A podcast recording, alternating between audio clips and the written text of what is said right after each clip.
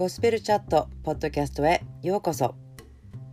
この時間はゴスペルリビングインストラクターの相馬信子がお送りする命のしゃべりです。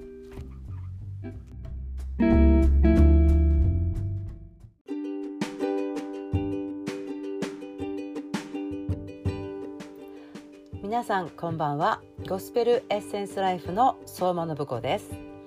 23 day チャレンジゴスペルチャットポッドキャストへようこそ。今日は3月28日 Day21 です。信仰、希望、愛をセンターにして命のおしゃべりをしていますが、今日は喜びを表すことについてお話ししたいと思います。まずですね、最初に聖書を読んでみたいと思うんですけれども、ゼパニヤ3章14節から読みますね。娘シオンよ、喜び歌え。イスラエルよ、喜び叫べ。娘エルサレムよ、心の底から喜び踊れ。主はあなたへの裁きを取り除き、あなたの敵を追い払われた。イスラエルの王主はあなたのただ中におられる。あなたはもう災いを恐れることはない。その日エルサレムは次のように言われる。シオンよ、恐れるな。気力を失うな。あなたの神主はあなたのただ中にあって救いの勇士だ。主はあなたのことを大いに喜び、その愛によってあなたに安らぎを与え、高らかに歌ってあなたのことを喜ばれると。はい、特にですね、15節からですね、もう一回読みましょうか。主はあなたへの裁きを取り除き、あなたの敵を追い払われた。イスラエルの王主はあなたのただ中におられる。あなたはもう災いを恐れることはない。その日エルサレムは次のように言われる。シオンよ、恐れるな。気力を失うな。あなたの神主はあなたのただ中にあって救いの勇士だ。主はあなたのことを大いに喜び、その愛によってあなたに安らぎを与え、高らかに歌ってあなたのことを喜ばれると。私たちは自分の頭の中で何かを思い出したり、また何かを見ていたりするときには、そのことが私たちにすごく影響を与えますよね。ですから私たちは神様のしてくださった証や、神様がしてくださったことを褒めたたえる、また自分も覚えてそうですというために歌を歌いますよね。賛美をするのはそのためにすごく私たちを助けてくれてると思うんですけれども、今日ですね、私がこれを読もうかなと思ったのは、いつものように威厳で祈りながら待っていた時にポンとやってきたのがですね、何かこうシュッと手をつないでくるくる踊っているような、そんな印象があったんです。でもそのことを、いやこれから何が分かち合ったらいいのかなということを考えていたり、くるくる聖書を読んでみたりしたんですけども、結局今日はこのところに着地したんですね。でもお話をしながら考えたのが、これはやっぱり私たちの内側に主を喜ぶということを立て上げる時じゃないかなというふうに思ったんです。私たちの状況、毎日の生活がありますけれども、または通っているシーズンがありますけれども、いろいろなことに私たちは影響されますよね。それはそれで人間の生活なんですけれども、でもその時に主が私たちに言っていることはですね、いつも喜んでいなさい、そしていつも祈り、そして心を主に分かち合いなさい、そして主に重荷を受け取っていただきなさいっていうことも一つですよね。もう一つは神様の事柄というかですね、命の事柄、私たちを祝福するような事柄を話したり歌ったり思い巡らせたりすることはあなた方を助けますよということだと思うんです。私たちがここで言われているように、喜び歌うこと、そして喜び叫ぶっていうことですよね。私のことを知っている方たちはですね、いやいやそうですよ、これは信子さんですよと言ってくださると思うんですけど、私は喜び叫ぶのが大好きです。ちょっと日本人の女性としてはユニークだと思われているんですけれども、でもこれ面白いのはですね、私が、外国に行って、宣教旅行とかカンファレンスに行った時に、私が日本人のクリスチャンということを知っている人たちもちろんいますよね。見かけで分かったり言葉で分かったり。でもある人たちから見たら、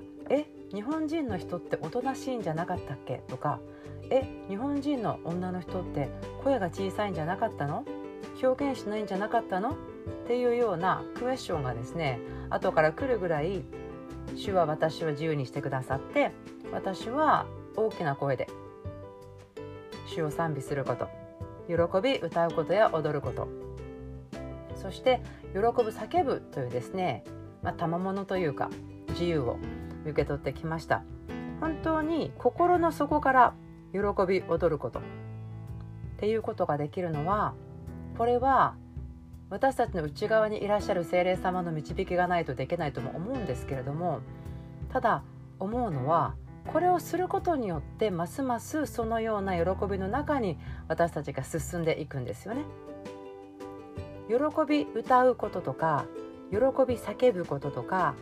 心の底から喜び踊るっていうことは、何かがあるからそのような歌や叫びや踊りができるっていうことだけではなくって、叫んだり歌ったり踊ったりするので、そのように状況が変えられるっていうこともあるんですよね。多分ですね、そのような状況を体験しているので感謝します、もちろんですよね。それは賛美であったり感謝の捧げ物みたいなことだと思うんですけれども、もう一つの場合は、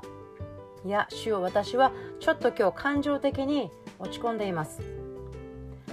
なんだか心配事があるから喜びが口から出てくるのは難しいですとかですね、ちょっと周りにくっついてちょっとなら踊れるけど、心の底から喜び踊れなんてできないんですと思った時こそ、それらをすると、それは信仰による予言的な行いっていうような言い方もすると思うんですね。それが欲しいから信仰でまずやったらそうなりますよっていうことがあるんですよね。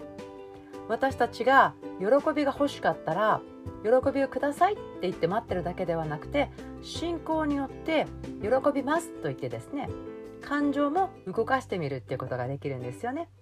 強制ではないんですけれども、聖霊に導かれて信仰でまだないものを見て喜ぶとか、欲しいです、ください、受け取ります、じゃあもらうから喜んじゃおうっていうことで喜んで歌ったりすることができて、それによって私たちの心やまた私たちの状況を変えるというのはですね、すごく面白いんじゃないかなというふうに思います。もし今日このチャットを聞いている方で、なんか今日はちょっと疲れすぎたとかですね、いろんなことがあったから喜んでるとかあんまりないなって思っても、もしいやでも私には喜びが必要という方がいたらですね、喜び歌ってみてください。できたら喜び叫んでみてください。できたら喜び踊ってみてください。そうしたら心の中に何か閉じこもってるものがパーンってこう解放されてですね、自由になる、その重りが取り去られるような感じのことが起こると思います。私たちがなぜそれをできるかというと、これですよね。15節のとこなんですけど、あなたの敵を追い払われたとあります。またあなたはもう災いを恐れることはないと言ってます。私たちの今の状況ってそうなんですよね。個人的に周りとは関係ないところで、私たちって主によってすでに勝利しています。敵は追い払われています。敵は追い払われたので、もっと追い払われていくんです、私たちの周りから。私たちが信仰を使って、はい主よそうです、私の周りに敵が見えますけど、彼らはあなたによってすでに打ち負かされているし、私が喜んで踊っている時に、叫んでいる時に、あなたによってこの敵は追い払われていきますということを見ることができます。そして私は災いを恐れませんということによって、災いが近づいてこないんです。災いを恐れないという選択をすることによって、私たちは災いから離れることができますよね。そして面白いと思うんですけれども、私たちに力がなくなってしまった時に、主がどう言うかというとですね、恐れるな、気力を失うなっていうんですよね。私たちが自然になんとなく過ごしていたら、恐れてしまったり気力を失ってしまうことってたくさんあると思うんですけど、でも主は私たちにこう言うんですよね。気力を失わないでください。恐れないでください。なぜならばあなたの神主はあなたのただ中にあって救いの勇士だ。私たち一人一人のうちに主がおられて、その主は子羊のイエス様でもありながら救いの勇士なんですよね。すべてのものに打ち勝っているし、何も制限されることがない。私たちが主の御声を聞いてそれに従うときに、私たちが想像することもできないような大きな御業をしてくださる方が私たち一人一人のうちに今いるんですよね。そしてその方は救いの勇士で、あなたのことを大いに喜び、その愛によってあなたに安らぎを与え、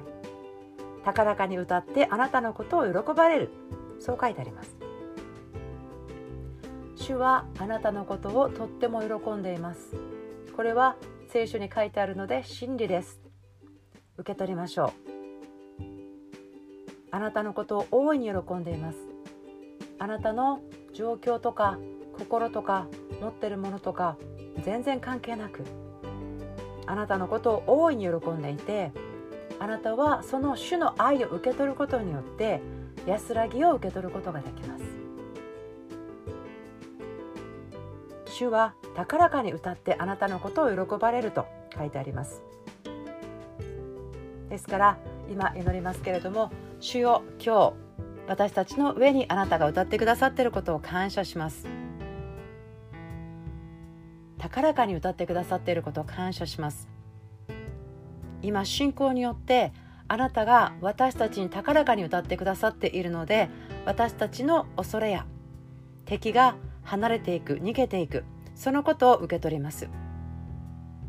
そして私たちの内側から勇気と信仰と希望と愛も、その歌に応答して立ち上がっていくことをイエスの皆によって祈ります。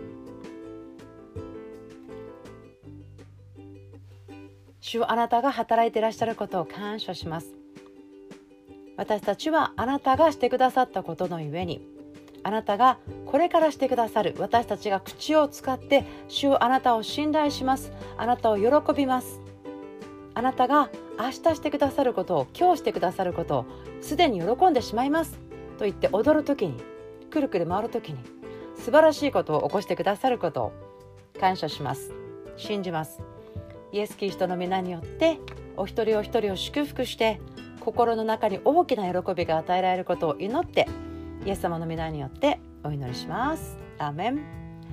23 Day チャレンジゴスペルチャットポッドキャスト、今日もお付き合いくださってありがとうございました。また明日お会いしましょう。